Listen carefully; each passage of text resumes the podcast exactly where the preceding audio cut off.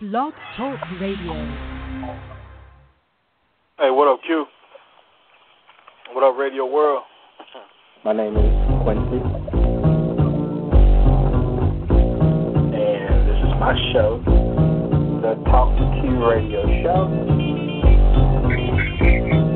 It's almost like posting a blog, except I'm doing it live. Call it here. Um, thank you for having me on your show. So awesome to be here with you and all your listeners. Come! Look, I ain't saying you don't screw. Screwing cool. Oh my goodness. Oh, that came out. Oh, all kinds of freaky. That's not what I meant. You know, we need more shows like this because people need as much relationship help out there as they can get.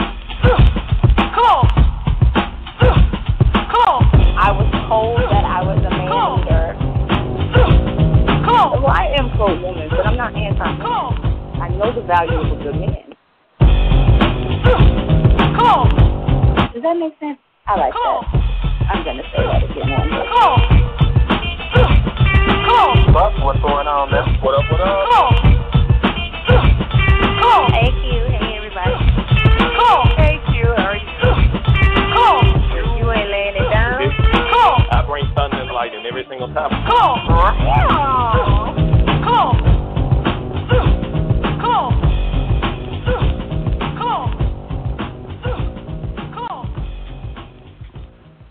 that it? What's going on, people? All right. I want to welcome all of you to this special Juneteenth edition of the Talk to Q Radio Show. My name is Quincy, and this is my show. And on tonight, um, in honor of Juneteenth, we'll discuss some things surrounding the black community and how we can raise awareness to things that are that should be extremely important to us. Uh, but before we get started, let me explain to you how this show works for those who may be new to T2Q. This show is a platform for you, the callers, the chat room participants, the social networkers. All of you have the opportunity to voice, chat, or tweet your opinions to me and be heard worldwide and completely uncensored. Because here on T2Q, there are no experts, just opinions. Unlike most shows where you simply just listen to the host talk on and on, I allow you the opportunity to speak your mind. You can join my show legends each episode and discuss a wide range of things like relationships, current events, sports, politics, and more. This show is very informal by design because, let's face it, my style is very unorthodox in nature. The topics are random, but they're relevant with what's going on in the world today.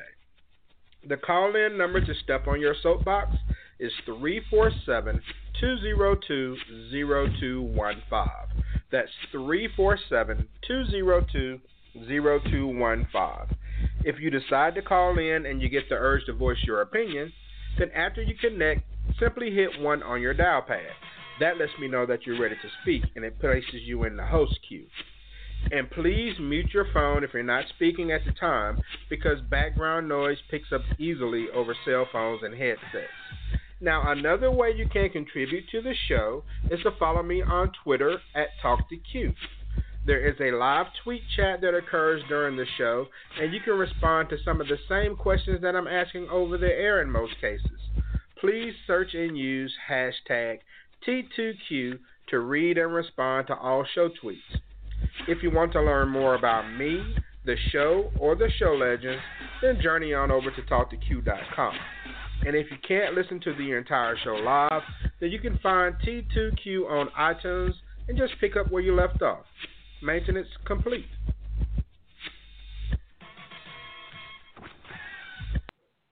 T2Q radio show number 705 out of 750. We'll start right after a word from my sponsors. SFX Valley is now your source for free unique sound effects, music, and scores to use in your videos, commercials, and movies. No more complicated contracts and licensing agreements. Just access our library. All we ask for in return is to let your audience know we're here. SFX Valley, time to hear the difference. Find us on YouTube. Listen to The Crystal Show for celebrity gossip, amazing interviews, musical guests, and the most fun to be had on internet radio. Check out the past and new podcasts at thecrystalshow.com. I go on and on, can't understand how I last so long. I must have the superpowers, last 223,000 hours.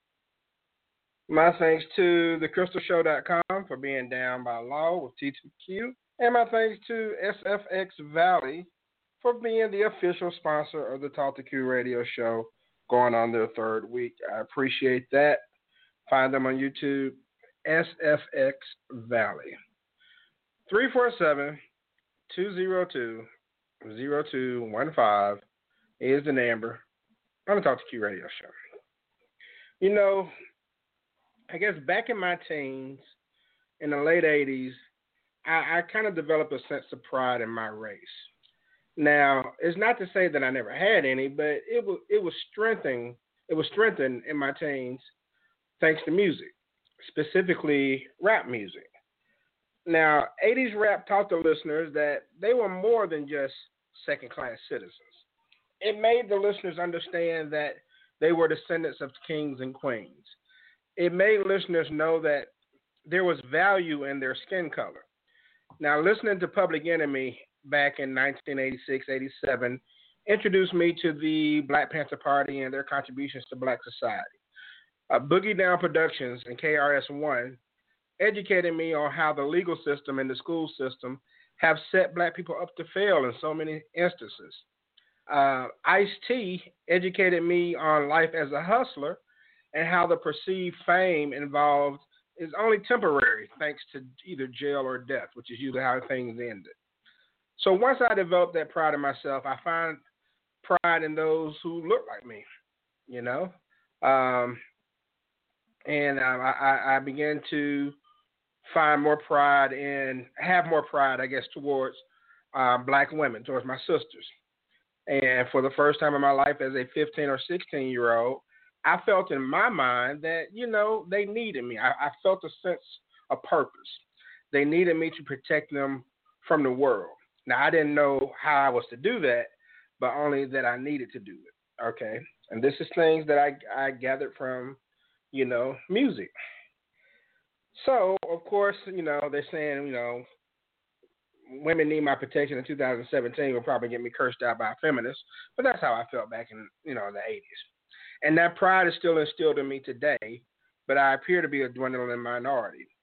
Um, it seems like black women these days have a difficult time getting that protection. And so that's one of the things we'll discuss this evening. But first of all, let me go to the phone lines to the 850 area code, Emerald Coastline of Pensacola, Florida, to welcome on the man in black, McKinney to the ring, the homie Buck. Buck, what's going on, man? What up, what up? How's everybody doing this evening? Doing well, man. How are you? I'm the epitome of anti-disestablishment terrorism. Had a little Ice T flashback since you mentioned it, but I was like, you know what? That's that. what I'm gonna say tonight. I like that. All right, we'll go ahead and kick things off. Here, sponsored by SFX Valley, and um, so Buck, I'm talking about pride in community uh, which includes pride in, you know, the people who normally make up our community, the black community, so to speak. And black women, I'm not, I'm not gonna. Well, we all have our faults, okay. So I'm not gonna even go there. But black women have it very difficult because not only are they exploited in the media, but you know they got to deal with black men who also put them down. And I understand that there's some people who probably deserve some of the treatment that they get, but you know, we're talking about a majority of black women who get stereotyped unfairly, so to speak. What can we do, or what can you do as a black man that shows that, you know, hey, I, I understand what my sisters are going through, or how how can you protect them? I guess so to speak. Do you speak? Can you speak out against things, or what? What's your course of action? The best thing to do is not prejudge. Um, so in, in today's society, that you know, we always pass judgment, not just on you know specifically black women, but everybody in society. Um, if you look a certain way, then there's already preconceived notions about you, and they don't know anything about you. Um, you have gold teeth or tattoos, or maybe you're having a bad day and you're coming off to be hostile and aggressive, and you people automatically think you know you're that way. So as a result of that, um, we as a society have kind of placed, you know, we've already, you know, judged people unfairly, and you can't prejudge because you may be depriving yourself of a great human experience with with somebody else. And um, another part of it is the way that people are raised now. I mean, you, you need a village um, to to be raised and be in those values that you learn in a village. You just don't. You're not getting that more because you, you're not getting that anymore because you're you're getting. You know, I like to say the blind leading the blind because you got children leading children. Um, I think we made reference to that a few weeks ago when your you know grandparents are in their late teens and early twenties you know, they still got Similac on their breasts, and they, you know, you got grand grandparents, you know, they grandparents to twelve and thirteen year olds. You know, they still playing video games, and then the twelve year olds are playing video games. You're not, you're not getting those core values. You know, you don't have the great grandmothers and the grandmothers and the great uncles and the uncles and those types of things. You know, to kind of give the women the sense that they, you know, black women in particular, the things that they need to succeed in society. So when when you have a childlike mentality leading children, it doesn't work. And you know, you you know, the judgment thing is one thing, but the way they're raised is another. Too many single fam single parent homes, and it, it just it's just a trickle down effect is what you're getting. So shit runs downhill. So when when shit's at the top of the hill, don't get it all the way to the bottom. So that's what you're seeing in today's society, and unfortunately for the black black woman in particular, she's catching the brunt. Everything. I mean, it's it's bad for the black community as a whole, but black women in particular are really get, catching catching hell, and they really shouldn't be. You know, they're being prejudged unfairly. I definitely think they're being prejudged. Uh, I mean, stereotype is that the kind of what we do these days more so than ever because if it's on social media, it's true. So stereotypes become true. Um, as far as what we can do, I try not to. I try not to buy into the, the stereotypes, even when it's something that may be amusing. Um, I try to be unbiased in my approach to discussions. You know, recently I was invited to be on the show of a young lady by the name of Deborah Cooper. And Deborah, Deborah Cooper has been labeled by, by a lot of guys who listen to her as a man basher. Um, I didn't know what to expect on the show, but she was, you know, very cordial, very respectful of me and what I had to say. And she allowed me to make my points. And we got along just fine. You know, there were some times I criticized black women. There were some times I criticized black men, but I tried to do things equally and fairly. And her and I didn't have any problems, you know. And it's like, but you have certain people where if you if someone mentions a reputation that you have, or someone says, well, she has a propensity to dog out black men, then you know that person gets labeled as a man hater, and all the insults and everything else comes with it and whether that may be true or not, I mean, I, I don't know, you know, if, if Deborah is is necessarily a man hater or not. I mean, but for the episode I was on, I thought she was nice, very respectful. So, but I just feel like my job is to not buy into all of that. My job is to treat everyone equally and allow them to prove to me that they're a jerk. You know, instead of just mm-hmm. taking everybody else, taking the world's word for it. And I wish more people would do that. I wish the media would stop exploiting black people, but I mean, we kind of set it up for ourselves, and then, you know, when people are getting a dollar, it's kind of hard to get them to see anything otherwise. But there's yeah. so much more that we could do, and I realize it's not just black women who are victims, but I just speak to them because they're double minorities, and they get it hard. They get it hard, and again, there's somebody out there who deserves every insult that they get. All right, there are some people out here who are just straight up jerks but by the same token, I don't think that nearly represents a majority of black women. Not nearly. Let's see. And I you agree. Gonna say something else? Okay. I agree. I mean, the thing is, and today, like I said, it, it makes no sense how today's society goes. Black women are very unique, and they are very, you know, they're very important to society. It's just that you know they have been exploited for whatever reasons they are. The ones I've already mentioned, um, how they're characterized on television. I, I really think that these um, these shows, and we've kind of you know some of the black women have actually fueled their you know fueled their own demise, so to speak. These reality TV shows, you know, um, with all these you know housewives or Boston or wherever they're at, you know, Atlanta and all that, they have perpetuated and added to the fuel to the fire to make them look make themselves look bad. Um, yeah. I mean, and you know, it our, everybody needs a voice. I mean, we live in a country that's supposedly free, and you have to, you know, you have a right to say what you're, you know, free free freedom of speech and things of those natures. But at the same time, um, what we're saying at those times are important, and they're going to be in for the black community. Unfortunately, it's going to be you're going to be directly affected by it. So, you know, if you want to wear a bunch of flashy jewelry and all that and appear to be gold diggers on TV, then unfortunately for us, that is automatically, you know, assumed that all of us are that way, and that's not the case.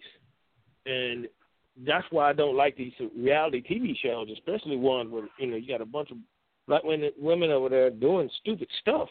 It makes us look bad, and you know it makes us look bad not only as not only for the women, but it makes us look bad all over. You know, as a as a race, and we got to we have to make changes. I mean, we got to make changes, and black women especially, they got to make changes for in order to be accepted in today's society. I agree, sir. I agree. And men need to help push that. You know, we we have some guys who, when it comes to reality TV, when they should be hiding from the cameras and ignoring all that foolishness, they're mugging for the cameras. So, I mean, there's what, so much what more. Needs to, the thing that we all need to do, and it, it starts at home for us. You know, it starts at home. My mom was my mom's a pioneer. I mean, she was ahead of her time when she was coming up my dad was off in the military, you know, doing doing things in Germany. And my mom told us when when she when we sat down to watch anything, because we pretty much watched whatever we wanted when we were growing up. But my mom explained if it was something that was going to push the envelope, which there was a lot of TV shows back in the day that pushed the envelope. But today's time, every, you know, the envelope's thrown out the window. But my mom right. would sit down and say, "Look, we're looking at this for an entertainment value you sit down and talk to your kids and tell them what's going on. If it's PG, if it's you know, we didn't have PG thirteen back then. It was just from PG to R. So we watched all rated R movies when we were kids. But my mom always explained things. You know, look, we're just watching this for entertainment. You know, this is not real life. We don't do that anymore. So we we actually take what we see on TV, in the movies, and on on the internet and all that, for faith, we, we take it. It's, that's real life, and it's not real life. I mean, and and you have to tell your, you have to teach your kids this. You, boys, girls, You got to do that. And if you don't do those type things, this is the result. We're, we're we're living in the result of how this is going on now. Is a lack of parenting. you know has you know has um, added to this. So we we got to change, and we got to look in the mirror first. You know, to make those changes, and we have to be willing to stand up and make those changes. We can't just t- turn our head and look the other way. We can't let it roll off our backs anymore. All right. All right. So let's shift gears um, to politics and another place where black women aren't necessarily well represented, but we're going to try to change the focus of the discussion. When it comes to politics, first of all, Buck, what's your opinion of Donald Trump? Well, he's our president now, and and and he has a difficult task, just like any other president before him, to come in and try to run this country. Um, there is definitely division in the in, in from the Republican and Democrat, and that's why nothing is getting done. Um, you know, my opinion of Donald Trump. Um, I did not vote for him. Neither neither did I vote for Clinton. So I voted for the independent because, you know, any you know, it's he's not he's doing the best that he can on some things, but on some hmm. things, just like any just like on any other president any other president, they make mistakes, and he's making some big ones on climate change and things of those natures of that nature. But you know, we you know this is our president, and we got to get behind him and help him gain control of this country because I think our country's out of control since he's been in office. Okay. Okay. All right. Well, um, let's see. Worm chimed in from Jackson, Mississippi. He said he's the right man, but for the wrong job.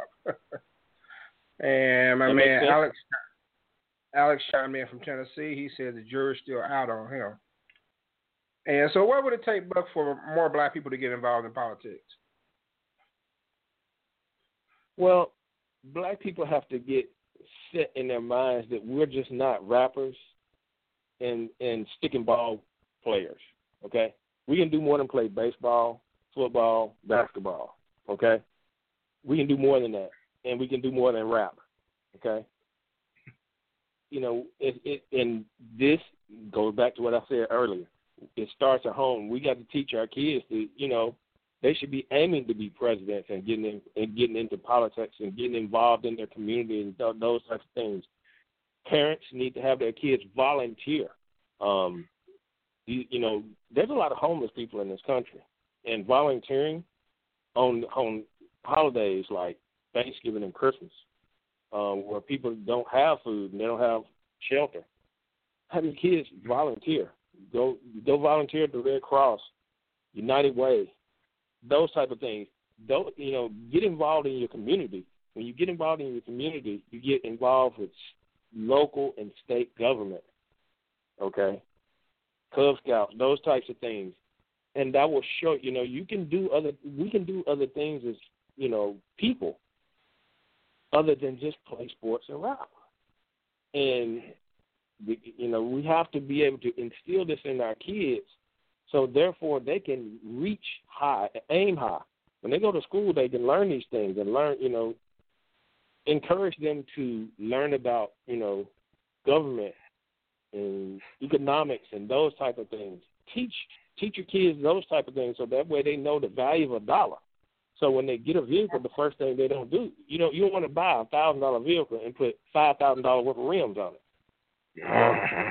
two two thousand dollars worth of radio in it. You know, you need to put your money somewhere else. You need to be buying stocks, bonds, um, CDs, and things of that nature, so you can you you can have your money work for you instead of you working for your money.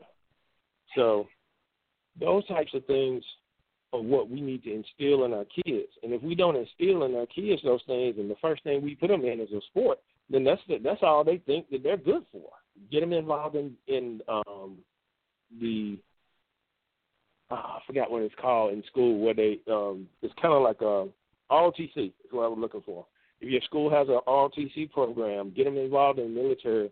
Those types of things. There's a military background can also get you into politics. There's a lot of different things that we can teach our kids and give the kids the, the necessary tools that they need um, so they can be successful. But they can be successful in other areas. They don't have to just play sports or be some kind of entertainer or things of that nature. All of that's great. You can make tons of money in that, but you can make tons of money in other places too. And in order for our voice to be heard, we need to teach our kids that so they can get into office and make a difference for us. Gotcha. Gotcha. Very well said, sir. 347-202-0215 is the number on the Talk to Q radio show brought to you by SFX Valley. Be sure to go to YouTube and to check them out. And so, let's see. As a as, as a a guy living in Pensacola, Florida, what would you like to see done in D.C. that can directly and positively um, impact your life? You know, like something um, like create more jobs and they give you more job opportunities or something of that nature.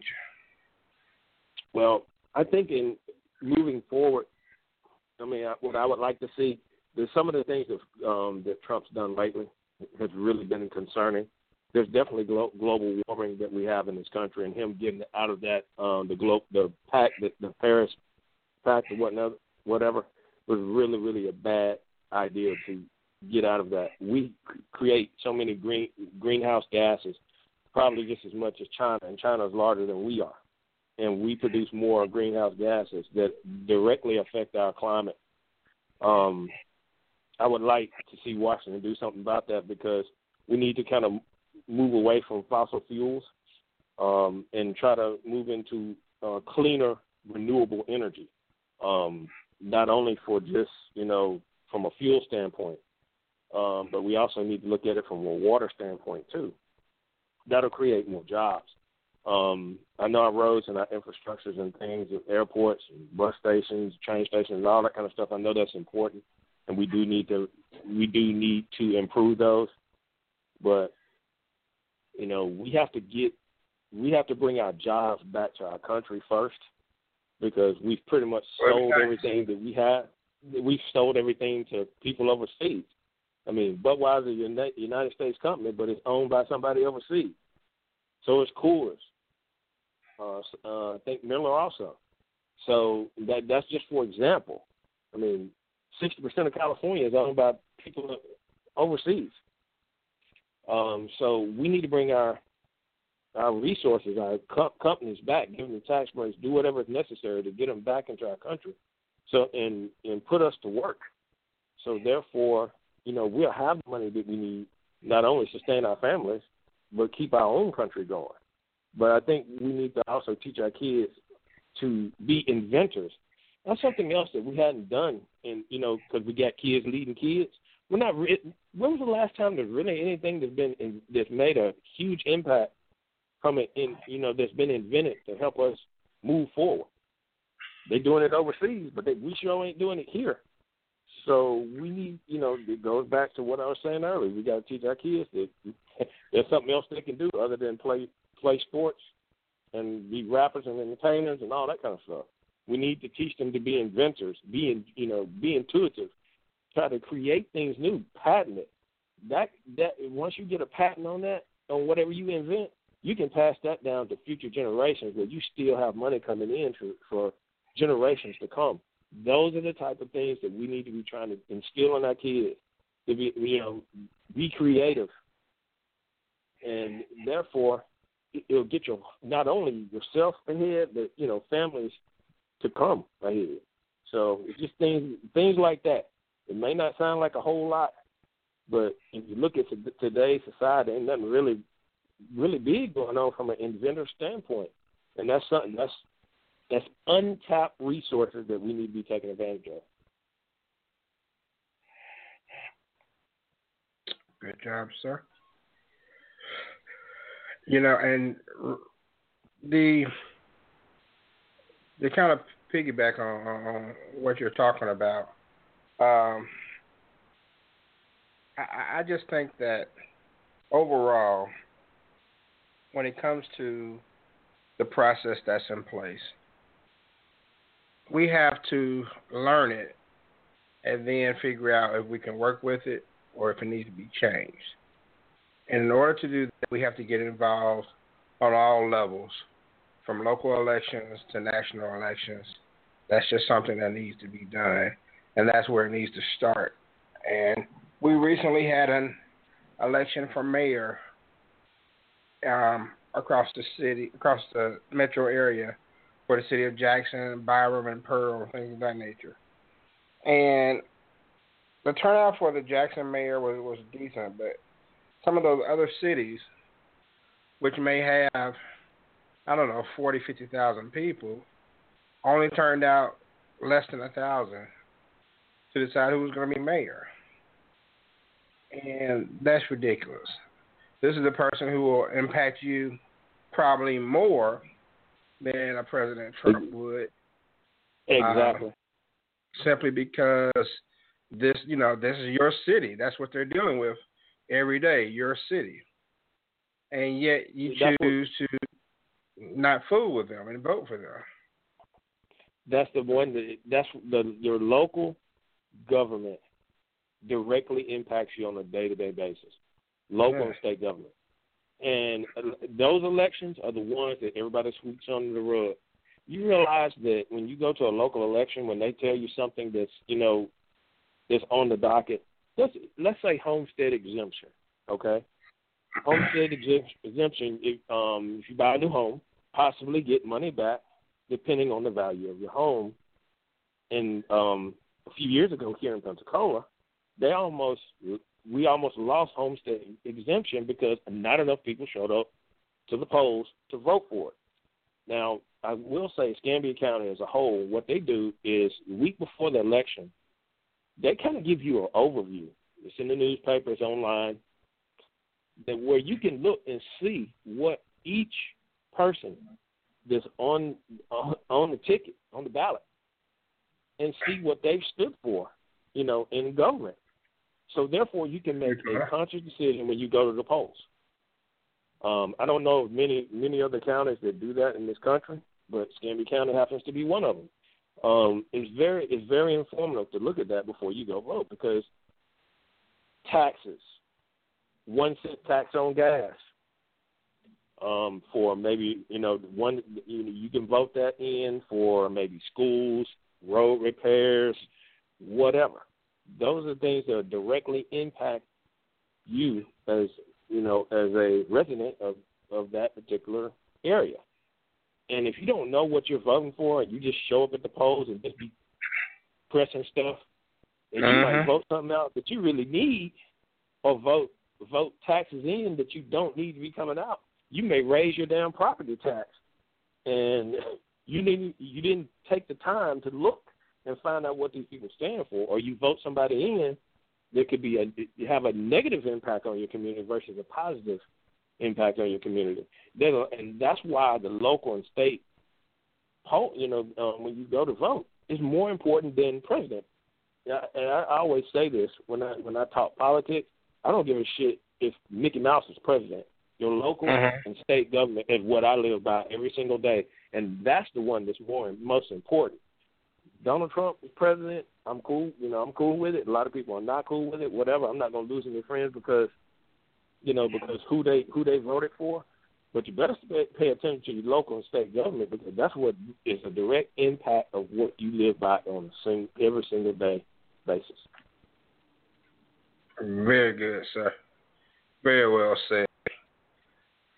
All right. We'll move on to another part of the discussion for this special Juneteenth edition of the Talk 2 Q radio show brought to you by SFX Valley. Catch them on YouTube. And I want to talk about the communities, the black communities. And Buck, will fixing the public school system essentially fix black people? no, that won't fix black people. Black people have to fix black people. Um, you want to fix the community? This is You how say you that they do it. don't fix. so Repeat that the statement. I said black people need to fix black people. Okay. Okay, that's what I said, and this is how you do it. Drive through a black neighborhood. What do you see? Old cars, broken down, flat tires, um, house not kept, blinds torn, um, grass not cut, families cursing outside. If if they if they, they don't have any old cars in the yard, maybe they got a car that's newer than the damn house. They ain't done nothing to the house since they since they've been staying in the same house since they were kids. Ain't done nothing to it. Won't clean it. Trash out in the yard. Those types of things. You go in a white neighborhood, you don't see that particularly. I mean, yeah, you see that every once in a while in certain areas. I mean, not every neighborhood you go in is, you know. I'm just telling you what you see in in some of these in your urban Uh-huh. areas and things of that nature. Okay, it's not like that everywhere, but it's like that in some places. But you have to take first of all, you got to take pride in where you live. Okay, and this is what goes back to something I said earlier. Your car don't need to be. You don't need to put five thousand dollars of rims on your on rims on your car when you need five thousand dollars worth of house repair. Electric sockets need to be changed. New blinds, paint. These are things that help upkeep your house. Take the trash out. Keep your grass cut and weed eat it. Um, you know, when something need the first when you get tax money, and a lot of black folks get a lot of tax money, but they fuck it up by buying clothes and going out partying and all that other shit. What they should be doing, the first thing you need to do is do stuff anything any house repairs you need. New hot water heater, air conditioners need to be maintenance. Um, check your electrical check your electrical out. Um, if you got a pool in the back, make sure the pool's working good and all that kind of stuff. Then get your vehicle fixed. If you got some repairs you need to be done in your vehicle instead of driving around half ass, go ahead and get some new tires, get shocks, brakes, whatever you need to do. Then if you got anything left over, spend it on the kids. Buy them some new shoes, new clothes, or put it back. You know, put it in a, a vac- vacation fund so that way you can go to Disney World or something like that in the summertime instead of fucking it off. You know, but fix up your house. Have, take pride in your house. Buy new furniture every once in a while. Mattresses only last seven years. Get you some new new mattresses. Get your new couch, chairs. Those type of things is what you're supposed to be spending your money on. When you get big big tax, you know, you you got five hundred kids, you know, four or five kids at the house. You know, take care. You know, have a sense of pride about where you live. You know, Right. clean up. If you can't afford, if you can't, if you're not, you don't have time to do it, hire somebody, hire some kids. You know, do whatever. You know, tell them what you need done. So therefore, you know, when you take pride in your house, if you ever, you ever notice when you go outside, if you live in a, in neighborhood where you got a lot of people, when you go outside and you cut, you start cutting your grass, then the person, the person across from you, the people beside you, they start cutting theirs. If you washing your car, they'll start washing theirs. If you taking your trash out, they'll take their trash out. Because you know what? When you're taking care of stuff, if you take care of your stuff, they don't want their stuff messed up. So they're gonna start taking their, care of their stuff. So therefore, you know, one it's it spreads. That's a good kind of spread where people start taking pride in their house and things of that nature. Somebody getting the roof done, they're gonna ask you where you got your roof done, so they can get theirs done because they know they need they they don't want to be the they don't want to be the low on the totem pole. So those types of things. That's how you that's how you clean up your community. Okay, when you start taking pride in your house and the way you look, and you know you take pride in everything that you do, the communities will clean up themselves because everybody else they see you doing it, they gonna do it. Okay. Or if they don't do it, then they're gonna find if they if you're a rooty poop in the damn neighborhood, they're gonna figure out how to get you out of that neighborhood because they trying to they trying to come up. Right. So that's what that's why I said black people have to straighten out black people because that's what we need to do. You know, you got a house, take pride in it. I don't care if you've been in it since you since you were born. If your mama gone, your daddy gone, then they left it to your ass. You better take care of it. Change the carpet out. Carpet don't need to be in there since 1965. Change the carpet. If you can't do it, get somebody call me. I'll come. I'll change it for you. I'll lay carpet. I'll come to you. Uh-huh. But there's a lot of things. There's a lot of different things that we need to do as a black race. That we we we can't be lazy. We can't. We have to go out there and take the initiative because once you do that, people see that and they're going to do the same things. And then you don't have that negative stereotype. You know, if you move in a white neighborhood, they start looking at you funny because they're gonna wonder what you're gonna do. They see how many cars you got. They see what you're taking in the house. You loud music and all that kind of stuff. But they see you out there weedy and cutting yard, washing car, make sure everything look nice and neat and well kept. Then they start coming over there and talk to you. They be bringing stuff to your house, bringing you pies you don't want, but you're gonna eat them anyway because y'all you don't turn down free food. You don't get stereotyped when you do the right thing. Well, sounds like it would be that easy. It would be nice if it were. But that's not always the case. To the 601 area code I go. And Matt, know your state uh, of to bring on the man that has been dubbed the Minister of Sexual Affairs. Eminem, Hey, what up, Q? What up, Radio World? Coming in loud yeah. and clear. yeah, got a new house phone, baby. I'm ready now. That's what's up. Eminem, and I'm pretty sure you deal with this challenge on a daily basis.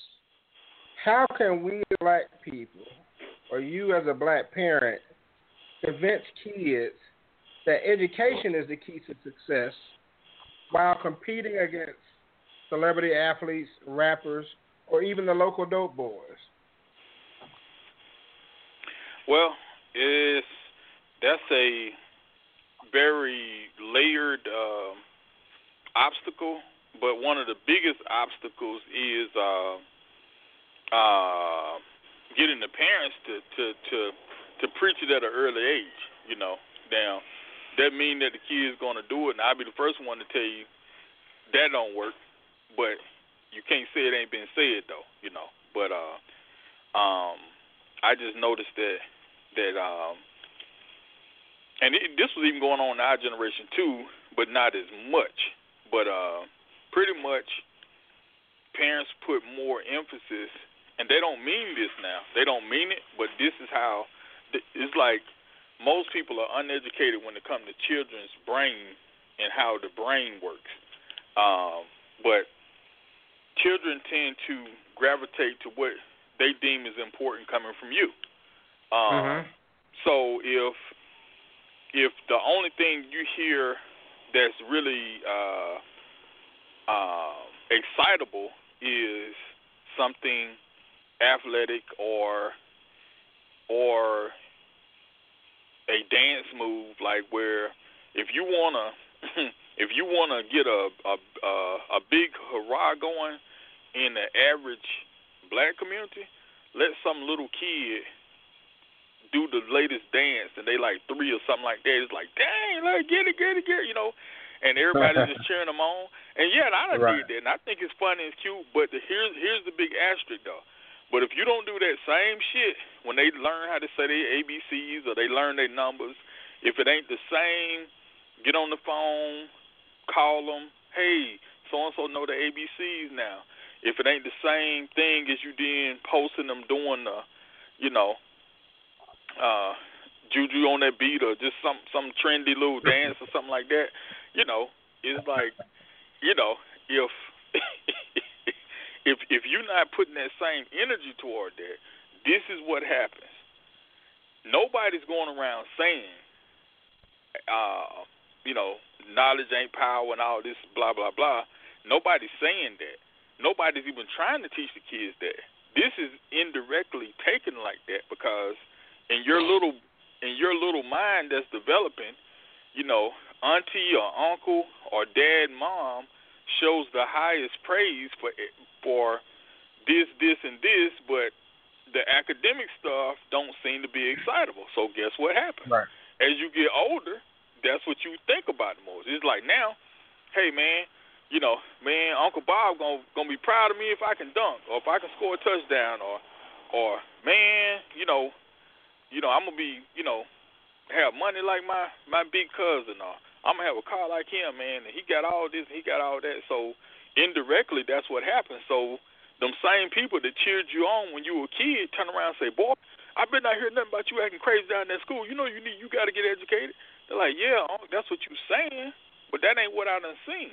From the time I was two years old, every, I only got praise for y'all when I did other stuff though. I ain't never get praise for saying my ABC. So that's basically basically the biggest difference I see is in the parenting. It's like, you know, I ain't saying don't be black. I love I love some of the ig- most ignorant things of the black culture really made me a complete kid. But at the same time, I was fortunate enough to be balanced out because my parents were pretty much squares. All they talked about was two things: religion and education. but everybody else in the community was just the opposite. You know, it was about uh-huh. you know cars, money, hoes, just the normal rap video stuff, but just on a pole level. you know what I'm saying? You know, you know the dude with the most babies was the one everybody talked about. Nobody talked about the guy that's you know, got a scholarship to Millsaps to be some kind of engineer. It's like, you know, everybody said, oh, that's good, but that's all you're going to hear. Oh, that's good. But the dude that, you know, got the, you know, uh, 79 caddy with the wheel kit, well, that's the nigga everybody, you know, talking about. I said, man, he got it made. So, I, shit, I want to be like, I, hey, I want it made too, man. So that's how a kid think, you know. So, but to answer the question, man, I, I just think it, it starts with parenting and just kind of just kind of putting a hierarchy more put more emphasis on academic achievements. You know, let the kids know that it's it's like it's over the top. Like, man, you know, I'm taking you to, um, you know, the high heaven, or just whatever the the trendy little kid place is. You know, we going to Disney World, man. If you win the spelling bee at school, I don't think enough of our black right. kids hear that kind of stuff.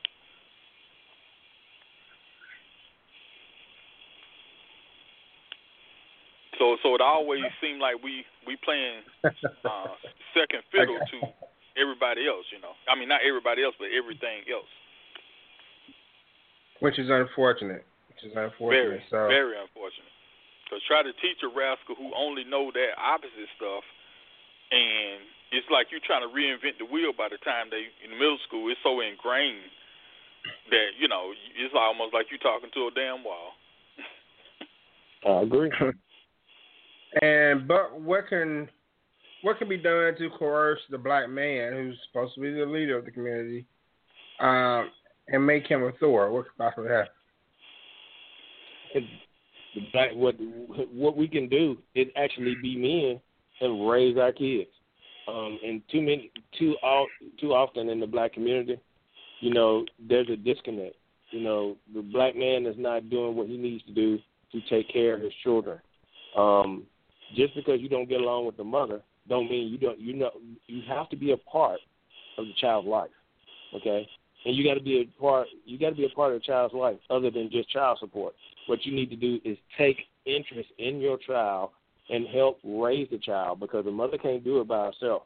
There's too many mothers out there doing it on their own raising a kid um regardless of what your situation may be you don't have a job that's okay still be a part of the, kid's, life and do what you need to do as a man to make sure that child is raised properly.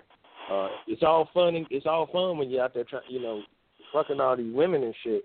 But then when you got all these kids, it's also your responsibility to raise them. If you're gonna go out there, you're gonna help make them. You better help raise them. So you might want to put that as a Southism there, Buckism, whatever you want to call it. If you make them, you better raise them because they need they have to be a part of be functional in today's society instead of getting in trouble. Okay, that you need to teach them the values of life. Okay, even if you don't know the values yet, you better learn them quick. Since you're the made a child, you're gonna have to teach that child because they're gonna be looking for they're gonna be looking towards you and the mother to figure out what they need to do in, in today's world. And in, in order them to be successful, you need to teach them. You need to, even though your values may be jacked up with, at the time, if you can straighten yourself out, then you can make sure that your kid doesn't fall in the same trap that you did. You know, you want your kids to grow up and be better than you. So, so therefore, they can, you know, you got to show them, teach them, mentor them, so they don't make the same mistakes that you made. So therefore, they can be successful in today's society. We have to take ownership of our children and it started. Guys, we got to do what we need to do to take ownership to raise our kids right, so we don't continue the poor cycle.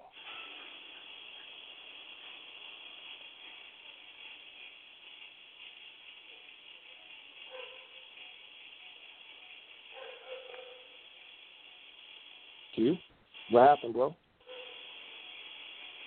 I'm sorry, my mute my mute button was on. I'm here. I'm here. Okay. Three four three four seven two zero two zero two uh, one five is the number, and um, let's see. Going to take a quick break, and I'll be right back. I got a couple. Well, I got more than a couple. I have a few more questions for you guys, so I'll take a quick break and get right back to it. SFX Valley is now your source for free unique sound effects, music, and scores to use in your videos, commercials, and movies. No more complicated contracts and licensing agreements. Just access our library. All we ask for in return is to let your audience know we're here. SFX Valley. Time to hear the difference. Find us on YouTube. All right. Thanks to SFX Valley. Find them on YouTube. All right. So, um, let's see. We're talking about communities, but I want to get into online communities, social networking communities. And, Buck, what can we do to get some positivity there? I mean, you know, you read stuff and it's so negative and it's so offensive, and social media seems to encourage that. So how can we reverse some of the stereotypes and some of the things that may be challenging towards the black community when social media seems to be a breeding ground for some of the problems that we run into? You know, social media social media could be such a great tool. Back when we didn't have social media when we were growing up, we had churches, we had the barbershop, um, you know, or you know maybe a, a certain person's house would go where you always found out information or whatever to kind of keep us up to date on what's really going on in our communities. Social media can can be, can can be a little bit of that. You could we could use that as a tool to you know notify other brothers and sisters on what we need to do as a community to make things better for us. Um, new businesses that come up in the area, um, we can put that on social media. Um, other people, other entrepreneurs such as myself and other people, um, go you know use use social media as a tool for us to let them know that we're open and ready to do business. Um, much like you know back in the day when we you know people you know the pastor used to get up and tell you know to say what was going on in the community or what store to go to or, or what have you. We can use social media the same way. Um, we can network together to help uh, you know help rise up and help us get better. Um, certain things that we can do. You know, if you um, certain person may open up a let's just say a body shop, for example and, a, and somebody looking for a body man, he's already going through through all the other channels that you normally use in today's society. You decide, hey, you know what? Let me hit my Facebook page and see if anybody that you know, maybe somebody I may have missed, and say, look, I'm looking for a body a, a body man, a real good body man to help me, you know, help my brand new business. Boom, there you go. You may find somebody. You may get an answer, you know, through Messenger or whatever. These are ways we can use social media in a positive light instead of a negative one. Um, a lot of times we see just too much negativity, and it, you know when you when you see negativity all the time, it becomes part of you. So you know we need to do those types. We need to try to reverse that by you know using it what it was actually intended for. Not only just something just to connect with people that you may haven't seen since high school, but you need to use this as a as a business tool to help your business grow. Um, you don't have to have it on your direct Facebook or Twitter page. You can make a brand new one. Keep your personal stuff personal and keep your business business. It's just it's just that simple. My older stepson just started doing real estate, and I asked him yesterday when we were talking. I said, "Hey, did you open? Did you do a Facebook page for your real estate?" Because he had posted a uh, real estate ad on his Facebook page, and he was trying to put he was doing an open house where he only had one room of the house. And when you flip to the next page, you know, there's supposed to have been his open house. It was pictures of him and his family. I'm going like, you can't do that on your personal Facebook page, bro. You got to make you a different Facebook page. And he's like, oh, really? I'm like, yeah. I said, because I looked at your open house, and I said, I saw you standing in the lake. I said, I don't want to see your ass standing in the lake. I'm looking at the house. And he said, I didn't even think about that. It's little things like that that you take for granted. Now he did all the good marketing stuff. He's got the billboards all through the city, the city of Utah that he's in, and all that. But the one mistake he made was putting his open house on his personal Facebook page. I don't want to see your ass standing there with no shirt, with no shirt on and short pants in the lake. I want to see the damn house that you got posted on your Facebook page. That's what I want to see. It's little things like that that mean so much. Use personal, use your social media for what it's intended for. You know, make it po- make it positive, so therefore you can benefit from it because social media can make you money if you do it right. Okay. Now, Eminem, let's let's follow up what Buck was talking about as far as money is concerned. Everywhere you go in the black community, money is a topic, from the dinner table to church, to the hair salon, barbershop. You know, black people discuss how to get and or spend money, but rarely is a conversation about saving or investing. How can we change the conversation? I mean, where do we start? Do we start in the churches? Do we start in the schools? How do we focus on saving? Um, well, well, it, it, it you know, um, maybe not even 20 years ago, but 30 years ago for sure, the church would be the first and foremost place to start. Now, um, that's that's kind of fading away. I mean, you know, people can have their opinions on it, but it, it definitely don't have the influence in the black community like it used to. Um, uh, but I, I think that it starts every everything now begins and ends with with with education and the early the earlier the earlier something's introduced the the more it resonates with that in adult life like um myself and I don't even have to ask y'all because I already know you you had one you know I grew up with a piggy bank and I know y'all grew up with a piggy bank um yeah my parents yeah. bought piggy banks for my kids I tried to do it a little bit, but I usually was so damn behind on everything, really couldn't just get into it like I want to. But you know, I tried to tried to plant the seed, but that's not even the thing no more. I mean, um, now it, it might be. I'm not saying it's totally out of the picture, but I'm just saying of the average kind of lower income, moderate to lower educated minority, pretty much, you know, the same kid in the hood that you see with. uh with a pair of LeBrons, Jordans, and KDs, and Steph Curry's won't have one damn penny in the bank. Won't even know what that shit is, whether it's a actual bank account or a piggy bank. It's not even a. It's not even a, a topic. It's not even a thought. So, you know, almost kind of like the the other question. It's almost like, um, you know, once you get a certain age, you know, it's it's hard to go up to a you know, late teen, early twenty something millennial and be like, Hey boy, you need to start saving money. Uh-huh. You just can't flip it on like a light switch. All that shit starts real early. So uh, I think it has to be a more conscious effort of the community to instill this in the kids.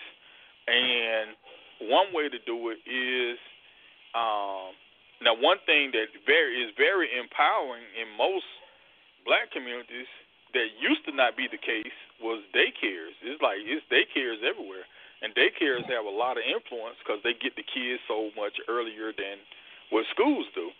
So if if maybe um, you know you you're gonna have a a whole bunch of kids that got you know parents still in their teens and stuff like that. So you know if the little boards or whatever that you know you know everybody has their little associations or whatever if they kind of just implement um a, a little piggy bank thing, you know, and that's kind of become like trendy amongst some of the daycares. Well, guess what? Those kids are kind of get used to saving pennies. If you want something, don't steal it. Just save up for it. You know, work. Just kind of, kind of, kind of steal back. I'm gonna piggyback off what Buck say all the time. Just kind of go back to the basics. You know, hey, if a toy costs five dollars and you getting, you know, fifty cents a week, then you know, in, in about a month and two weeks, you will probably have enough money to go buy the toy. You know, I don't think enough of that kind of bare basic things is happening. But uh, but but I'm I'm very negative as far as when it comes to uh changing the community when it comes to people who have already matured. I mean, I don't want to say it's it's a total waste of time, and I'm not gonna say nobody listens, but it's just like anybody else. I mean, most times you have to hit a a solid brick wall and hit it hard before you can really get through to an adult. So, um, the, your your impact gonna always start number one educationally, and number two young educationally, not not not high school, not even middle school. This has to be some shit when kids is still kind of positive, you know. I, I just uh, noticed it even even with the the kids I mentor. It's like night and day, you know. I got into it with a with a with a bunch of boys yesterday, but they was all like 14 and 15. Try to say something about my head or something. I said, "Look, motherfucker, we ain't in school." I told them, "Man, fuck you." You know, I can't say all that in school, but shit, I can I can say whatever. I'm in the hood too, nigga you know, you know, but but that's sad, but they don't understand that. But I can take these little eight year olds out here. I can stop there and say, "Hey, man, you shouldn't be talking like that." Or, "Hey, man, you know, don't take his bike. That ain't right." And they they be like, you know, okay or something like that. But these these old motherfuckers, nah, man, nah. You gotta put your you gotta damn near pistol whip these bastards. They don't understand this shit. So, uh, so yeah, yeah. When you when uh, if somebody see if you really want to make a difference, when you see them teen mothers walking around pregnant and stuff like that, the way the church can help is go ahead and groom that young lady to be like, listen, you know, let us help you with your child, not financially, but just you know, let us help you guide them and stuff like that. Because if not, then you know, once you get a certain age, you so deep into the, you know, the hood life and all that kind of stuff. You know, it's just like then now you got all this negative rap and all this stuff like that in social media. So the the stuff that happened normally in your preteen years is already happening now at like man ten and eleven and stuff like that. So it's crucial. Yeah, I mean catching them early, and that's why I was saying, where do you do it? Do you do it in the school? Do you do it in the church? Yeah, I mean, you do it. You do it in you do it like in the in the earliest school you can find, like the like daycares. You know, um, pre-K, I guess is big in some states, but pre-K is like is just not starting to happen in, in Mississippi. It, it's it's in a few spots, but you know, daycares and Head Starts is pretty much the you know where you're gonna get most of the kids, and you know, you just kind of teach the kids about saving on a level they can understand, you know. And uh, you, like I say, you'd be surprised. I mean, it, it'll just be like it'd be like learning to brush your teeth, you know, at an early age when you can do it independently you like, okay, this is nothing you're gonna do uh, one time. You're gonna do this every day of your life, you know, until you helpless, I guess. So that's kind of how it works. You know, anything you want somebody to do, you do it early on. It becomes part of their routine. Tiger Woods, the Williams sister. I know, I know that's sports, but it's the same dynamic, you know. So save, save, save save it three, save it four, save it five, gonna resonate, gonna have more impact than saying save it 18, save it 19, save it 20. You know, you pretty much talking to a brick wall. Yep. You know, you're hear stuff say like, man, I'm gonna ball out with this, man. You know, YOLO, you only live once. See, you know, little kids, they don't know all that shit yet. They might be around it, but they they can be changed. You can't change no no old joke until they hit that wall. You know, you have to you, you teach them at an early age and give them banks when they're, you know, you start them off at two years old. You know, back when we had grandparents, and this is why this is what I always refer to grandparents and uncles and things of that nature. When we were little, when we had our family come by or family reunions and stuff, and they would give us silver dollars or quarters or nickels or dimes or whatever they had, they'd give it to us. My mom gave me this little thing that we used to keep dimes in. It had a tat on it or whatever. You put your dimes in there, and I think it had like two dollars worth of dimes or something like that, or five dollars or whatever it was. We saved that, and then you had your little piggy bank. You put money in that, and she taught us at an early age how to save money. I mean, it sounds simple. I mean, because then I mean, five dollars a day is not like it was when we were coming up, but that means a lot to a little kid. I mean, that's a pack of Now and Laters or or lollipop or ice cream sandwich or some shit like that when they go to the store, or Snicker bar or whatever. You got to teach them at an early age so that way they can learn this stuff. And then if you teach them how to save money, then when they get about eleven or twelve, you know, you can get them a, a, a bond or something like that. Florida does a pretty cool thing. They have um that's done by Gerber, where if parents put the money in when they when they get like nine or ten years old, up until the time that they're seventeen, by the time they got seventeen, they got a fully vested savings bond that's twenty worth twenty five thousand dollars. Wow. Little things like that, man. Twenty five thousand dollars could put you through junior college, possibly. You know, those are little things that you need to take advantage of. You see that? Check out your little you know, mailbox thing. They come in the mailbox here, oh, yeah. which is pretty cool. So check. Don't just grab all them coupons and throw it away. There's some cool right. things in there that you can take advantage of that can help you out. If you got four or five kids, you're gonna put take them to college. Hell, you yeah. can put all your kids through school with right. a little program like that.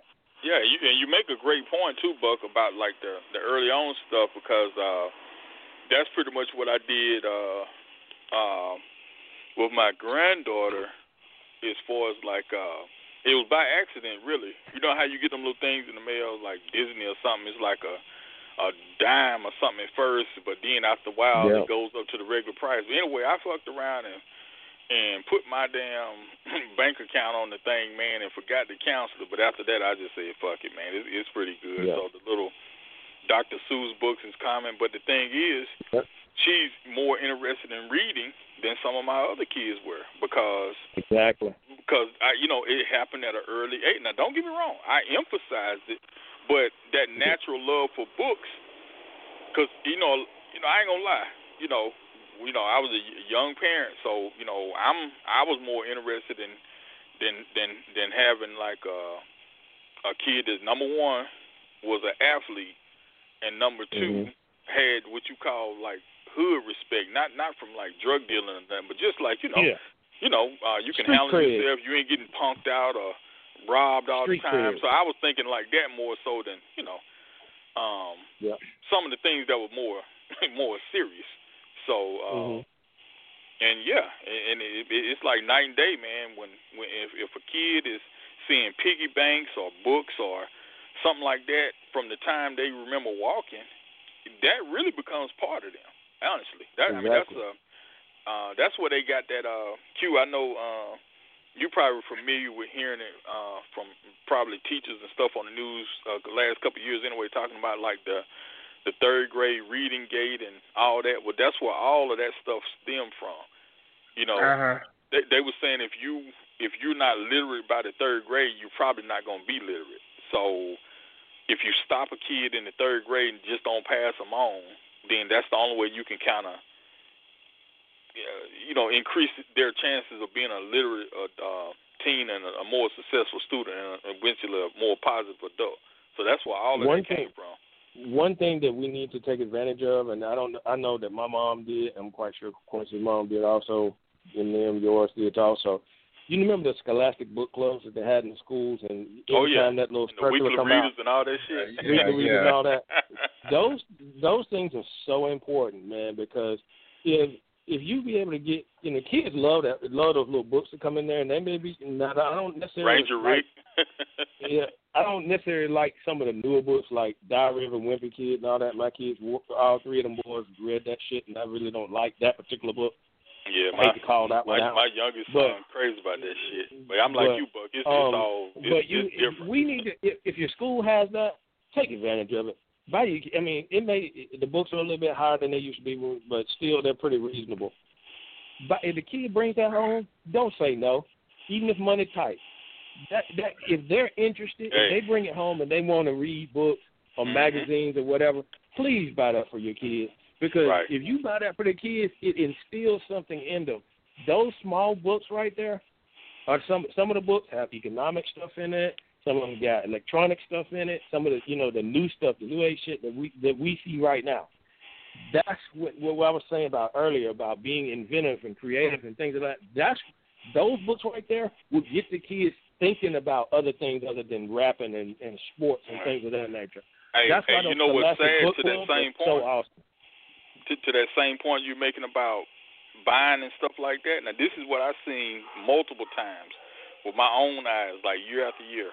Uh, all the schools, pretty much, I guess it's nationwide, but you know, but uh, uh, you know, with uh, about once or twice a year, they have all the schools, public schools anyway, usually have like a reading, um, Yep. or like a book fair where they, you know, the vendors have books and stuff like that. If you go into Yep. average black school or minority school, you will be just shocked at the amount of kids now who, at an early age anyway, want books, but nobody ever send them money to get a book. Now they have books that's affordable. They have some shit in there like three and four dollars, and you know they have some that's kind of like the pop out books and shit like that can kind of get up there. But listen, this what I'm saying, Buck, and this is this is what the point you already made about investing in your child. How Mhm. can you say a damn book that's twelve ninety five costs too damn much when you got some two hundred dollar sneakers on a, a damn kid in a full growth spurt that ain't gonna wear the shit more than three months? I know, Yep. right? I got a I got an idea that I actually saw here, and it, uh, they do it here in Pensacola, which I think is a good idea, and we could probably definitely needs to be done in, in the black community and all communities and back home. What they did here in East Hill, they build these little houses. Okay, they look like oversized mailboxes, and people that have books that they don't want, or old magazines or anything like that, they put them in those houses and you can stop by those houses and just pick the books out and read them, and then put them back in there when you get done. It's a, it's perfect, and they they made the houses look very stylish, and they do it in East Hill. That's the only neighborhood that I've seen them in. It's kind of like a upper. It's an older area in town, but it's kind of the uppity type. It's going towards the northeast Pensacola, but you can go over there, pick a book out, pick as many books you want. You take all the damn books out you want to, read them, and then bring them back. Or if you got some old books that you don't want anymore, you don't want to throw them in the garbage can, old magazines, Motor Trend, um, you know, whatever the magazines may be, even kids, children's books, whatever. Go take them and put them in those, put them in those little houses. And those you know, if you don't have money to buy the books, you can go buy one of them little houses and get the books out and give it to your child to read, or you can read to your child. It's so awesome and something that you need, something that could be done in any neighborhood. It don't have to be an uppity neighborhood. You can, you know, go to your city council or whatever and say, hey, we want to put these little houses up and put free books in it. They'll do it. Don't cost nothing. Uh, you know what though? But what I, I'm gonna, I'm gonna just kind of You're breaking up. throw, I'm gonna just kind of throw a wrench in there, even though that's a great thing. But what's, Yeah, you breaking up. what, let me know. Breaking up. what, what about now? It's the same. Still breaking up. Same thing. I'm bragging about a new phone. Thing work. You, you got a new, need a new cord. You got the new phone and then buy the new cord. You got that. I four- need a cord. You got that. four- You got. I, You got I that look, forty-five car, you don't have to foot. worry. You don't have to worry about no You got- battery. You got that forty-five foot cord all the way around the all the way around the house. Like we But, but you know what though? When when when I started getting uh my my phone service through the internet, uh, it's still with, with have the, more you know, the cable company, but it, it's like um, I don't know. It's different, man. It, it don't have that Yep. stability like it used to be back in the day with a cordless phone that was going through the wall Yep. or whatever.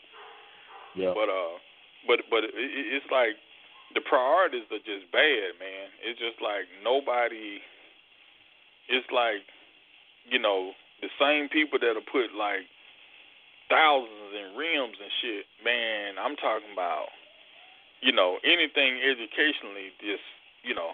just, You know, like okay, like I have like a basic art supply list. I mean, I don't, I don't even have what you call a hardcore art supply list. My shit is just like basic shit.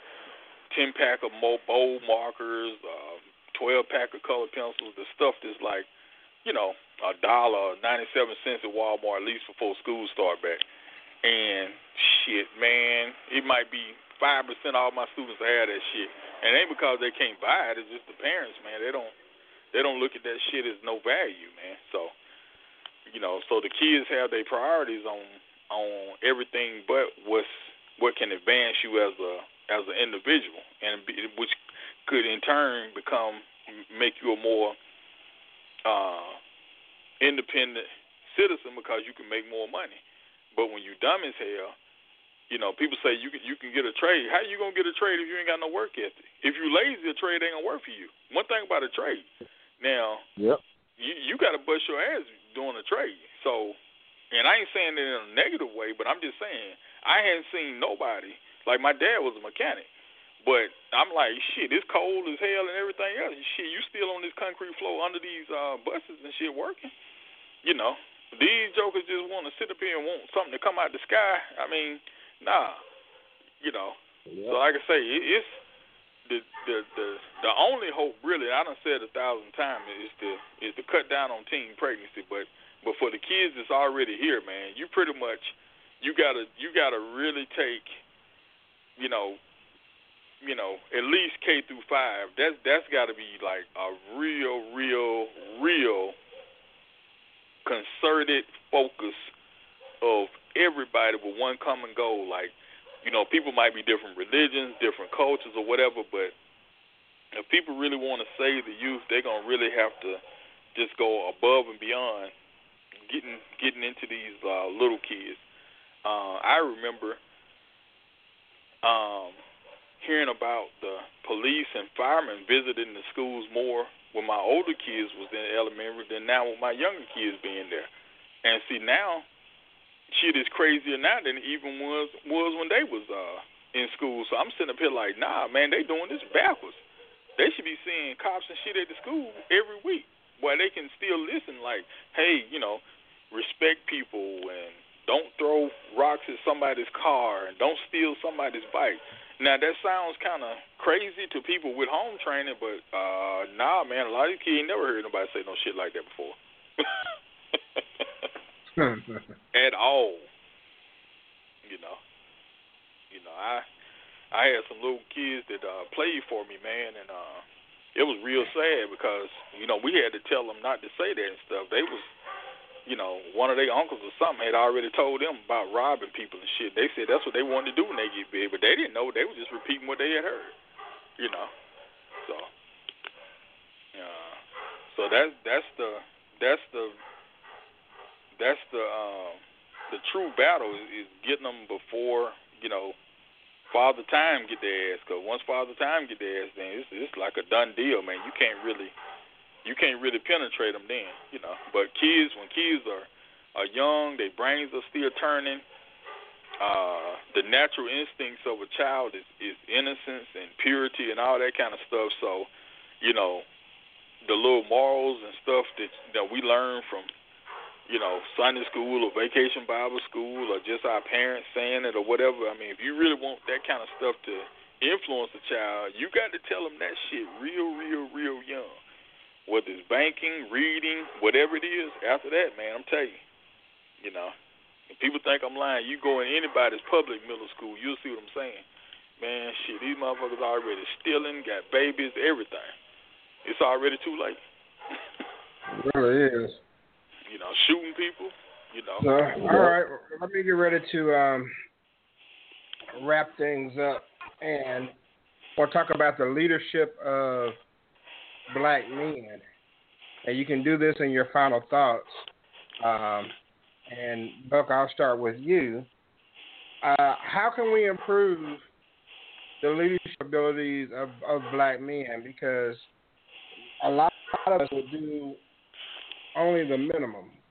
We'll do whatever gets us by, and we won't go above and beyond uh, when opportunity lends itself. So, what can we do to motivate black men to be leaders, to do more than just a minimum, to go above and beyond? We have to do what we have to do something that we, you have to be uncomfortable, okay? And what I mean by uncomfortable is you got to aim high and it ain't gonna be comfortable to aim high because we're kind of programmed to just exist. Okay, we have to do more than just exist and do the bare minimum. You have to always aim high. it's not hard. It's, it's hard to get up there, to, to, to aim high, to go for the very best, but you can't settle. You know, we often when we talk about relationships, a lot of people settle for certain relationships, and that's the reason why they get a bunch of garbage. Same thing. You cannot settle for just just existing. Okay, you have to you have to go further. You have to you got to go all the way to the top. You know, some so so many times we you we settle for certain jobs and we know that it's probably not the best one to be in, but you're just getting a check, you know, you're just getting by, the bills getting paid. You know, you never you, you work your tail off and you never get to go on a vacation or never get to you know do do certain things. You're always wondering why you can't do certain things because you, you settling. If you know that you're better than that, then always strive for the best.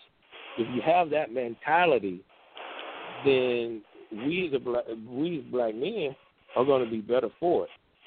And like I said earlier when we first started, we are more than just sports figures or entertainers or rappers, or we, we're more than that. We're inventors. We are creators, and we need to instill. It starts at home with our children.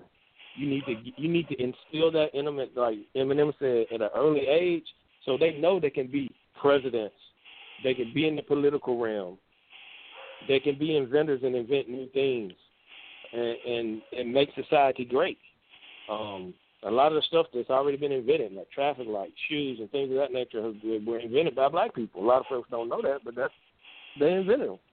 Um, a lot of people don't know that one of the big computer companies, uh, computer makers, Acer, owned by a black guy.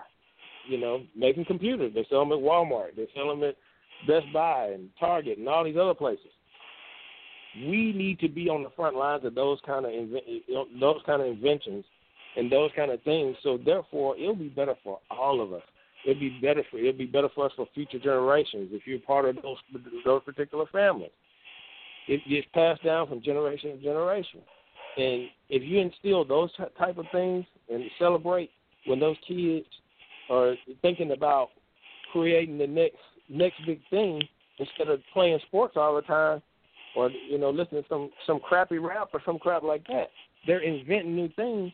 Man, it'll be man, it'll take off and it'll be you know it'll be real good for us. So we need to instill that in our children as soon as possible. As soon as they can talk and start understanding things, we need to be instilling it in them right then, saving money, trying to be inventive, and trying to do the things that they need to do. Is stress education and do those types of things. So therefore, they will be better and our not only will our communities be better, our race will be better, and that's where it, it starts with us. We have to change the landscape, and we got to be willing to stand up and face the music. Because if we want our race to be better, it starts with us. Because we the last of the Mohicans. We already see what's going on right now. Let's not be the last of the Mohicans. Let's be the first in pioneering the new Mohicans. But I don't know if that's last final thoughts or not. But if it is, Great show. um, you know, it's so awesome to be a part of this show, talking about you know celebrating Juneteenth and things of that nature. But I hope that this show was very, very, you know, very, very informative, and I hope it not only instills our race, but instills other races too, to so we can have you know a brighter future for all of our, all of our kids, and and hopefully it's positive for everybody. But I enjoyed it. Everybody enjoy the rest of the week. Thank you very much, sir. I appreciate that and your contribution. A nice show. Eminem, you can shut it down, man. But um, with your final thoughts, talk about what we can do to restore the black man as a you know, we don't have too many Malcolms and Martins walking around anymore. It's everybody for themselves. How can we focus on um, having more sense of community and protecting our black people? Well, uh, that that's a great point, and uh, what, what Buck said was was was excellent. But uh, like I say, never before in the history of the black man in America have we been more educated. Have we been more financially stable? Have we been more financially successful? Uh, and definitely, uh, we've been more on an equal playing field when it comes to, um, you know. Uh, knowledge because one thing about the internet, whether you're from a small village in the Philippines or you from Bel Air, you know, that same Google search gonna pull that shit up for everybody.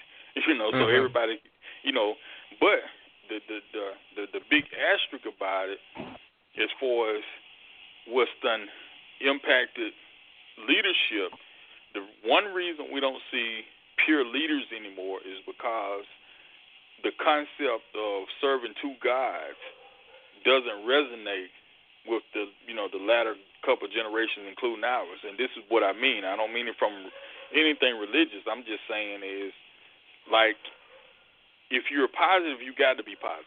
You know, if you're going to be a leader, you got to be a leader. You can't turn around and say, well, you know, I want to be successful, but you know, I want street cred.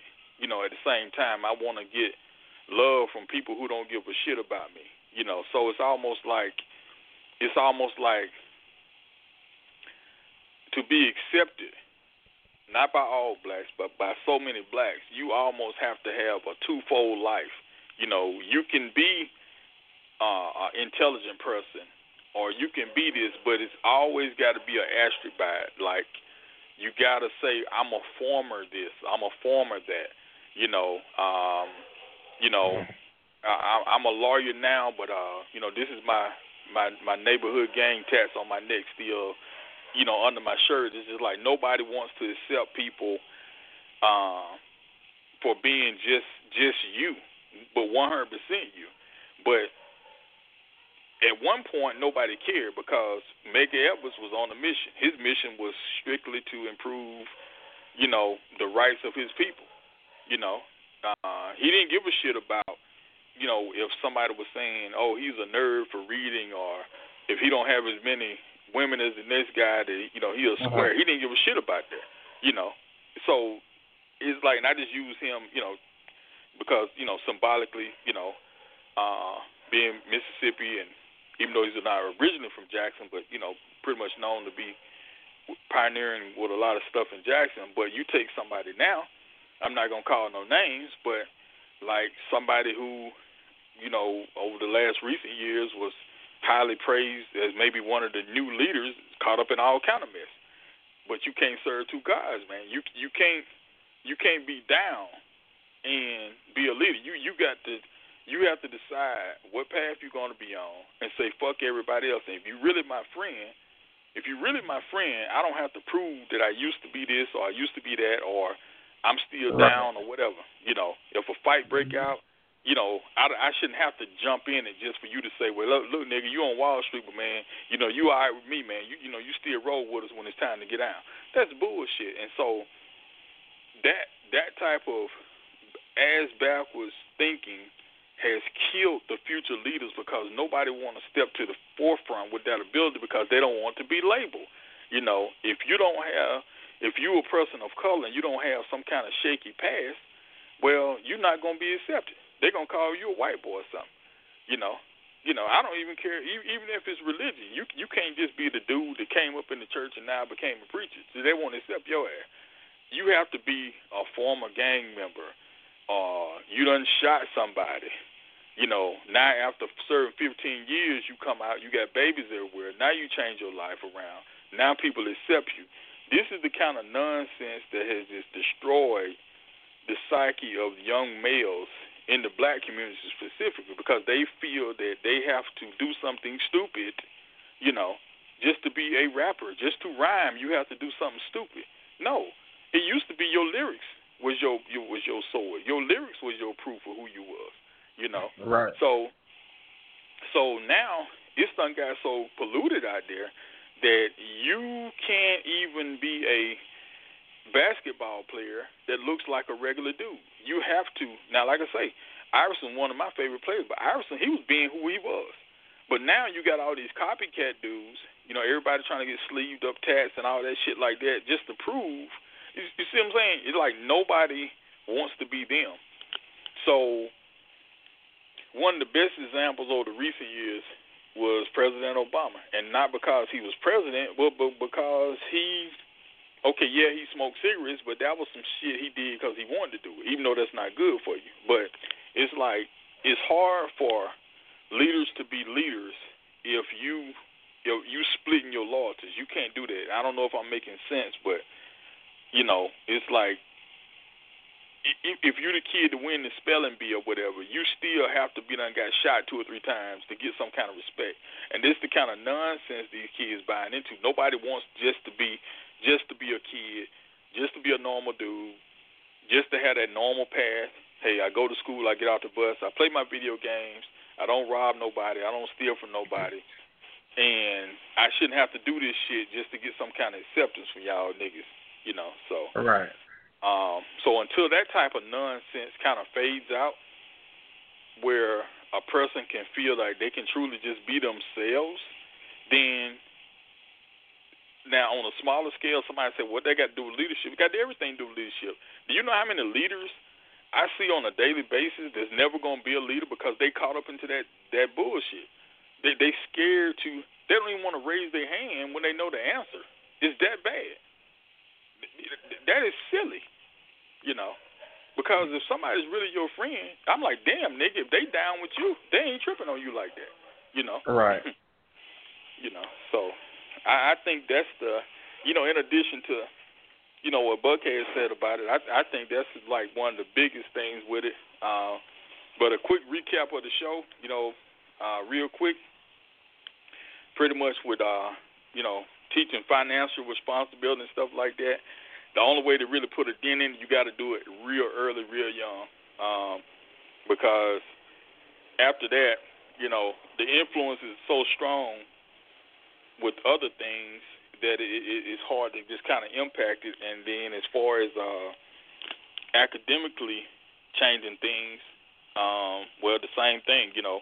I think as parents, grandparents, uncles, aunties, you know, like I said, I don't want nobody to quit being who we are because everybody's different, and difference is a good thing. It takes differences to make the world go around. But at the same time, you know, I think that the same way we passing out, you know, we ain't got but, you know, ten dollars to our name, but if our nephew or cousin or son or something dunk on somebody, it ain't shit to give them five dollars and you ain't got but ten dollars because you so happy and jubilant.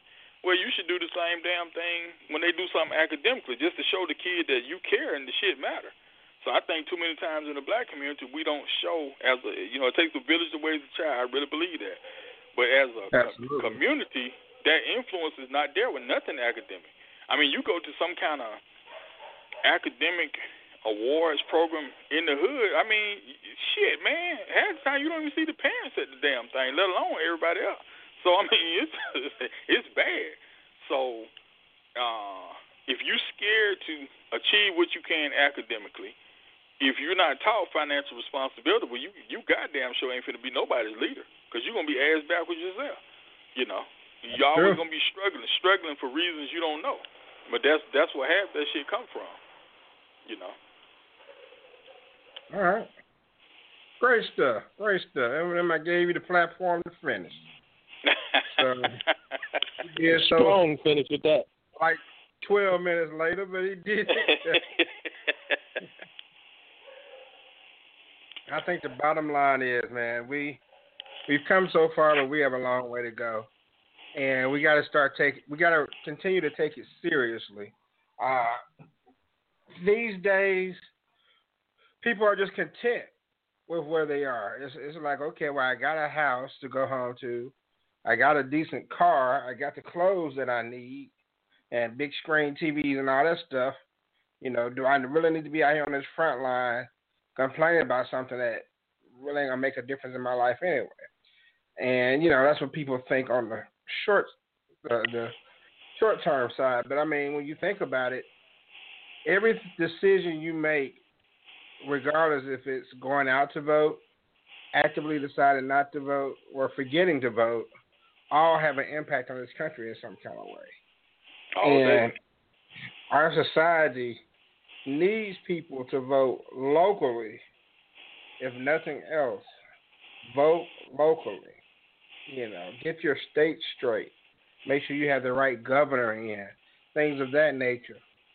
And that's something that a lot of states need to pay attention to. Um, I, I mean, Well, I, I guess like with this country being built on racism, you can never expect it to go away completely because once you plant a seed of racism, no matter how many time, times you try to splice that seed, it's going to be traces of racism and whatever um, plant becomes of that seed. And so you'll never get rid of it, but you can still you can still find ways of making it um, obsolete or making it rare, which is not now. And black people and white people need a conversation. They need a conversation when things are not heated, you know, and that's the best time to, to talk and get things done.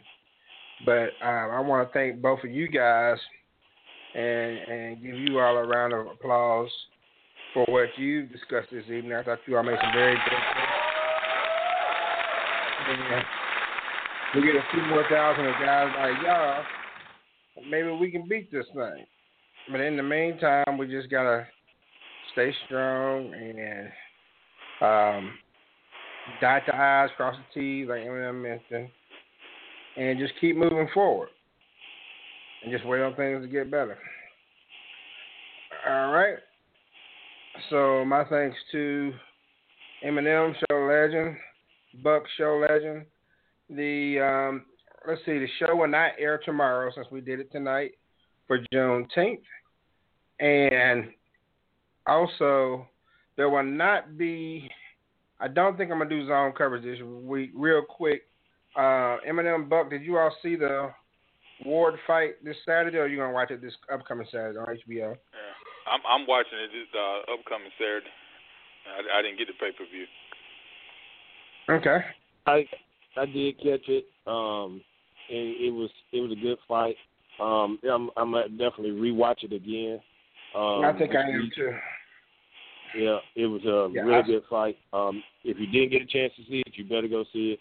Um, you, you know, HBO, what have you. Um, it's de- definitely something you got to see. Um, I saw it um Not- Saturday, but I will rewatch it. Talked to one of the young brothers, and uh, Brian said that he didn't watch it, uh, so he's gonna watch it this weekend. So we'll reconvene with them um, next week to talk about the the fight and, and any upcoming fights and whatever else we want to discuss. But um, so TTQ Oh, so, is so they'll be off- ba- they'll be back on next week, right? That what you just said? yeah. I'm gonna get coming them back Saturday, Okay, all right, all right.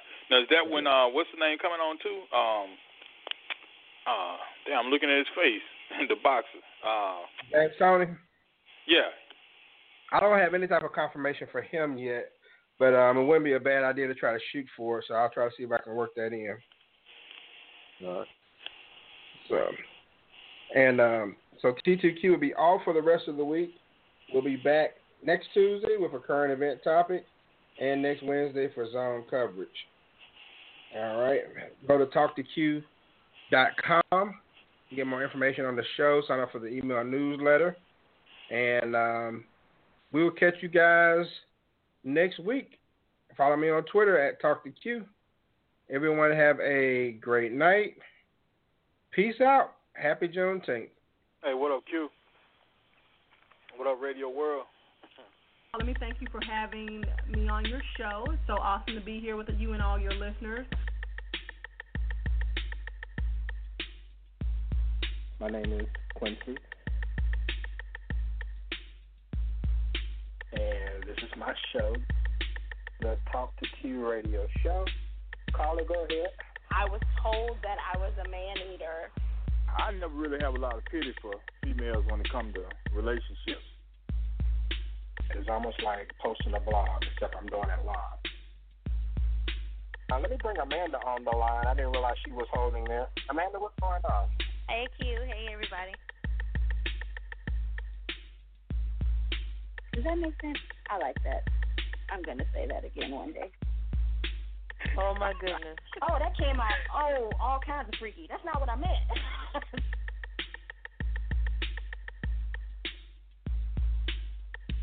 Follow Q guys. Thanks. Peace out.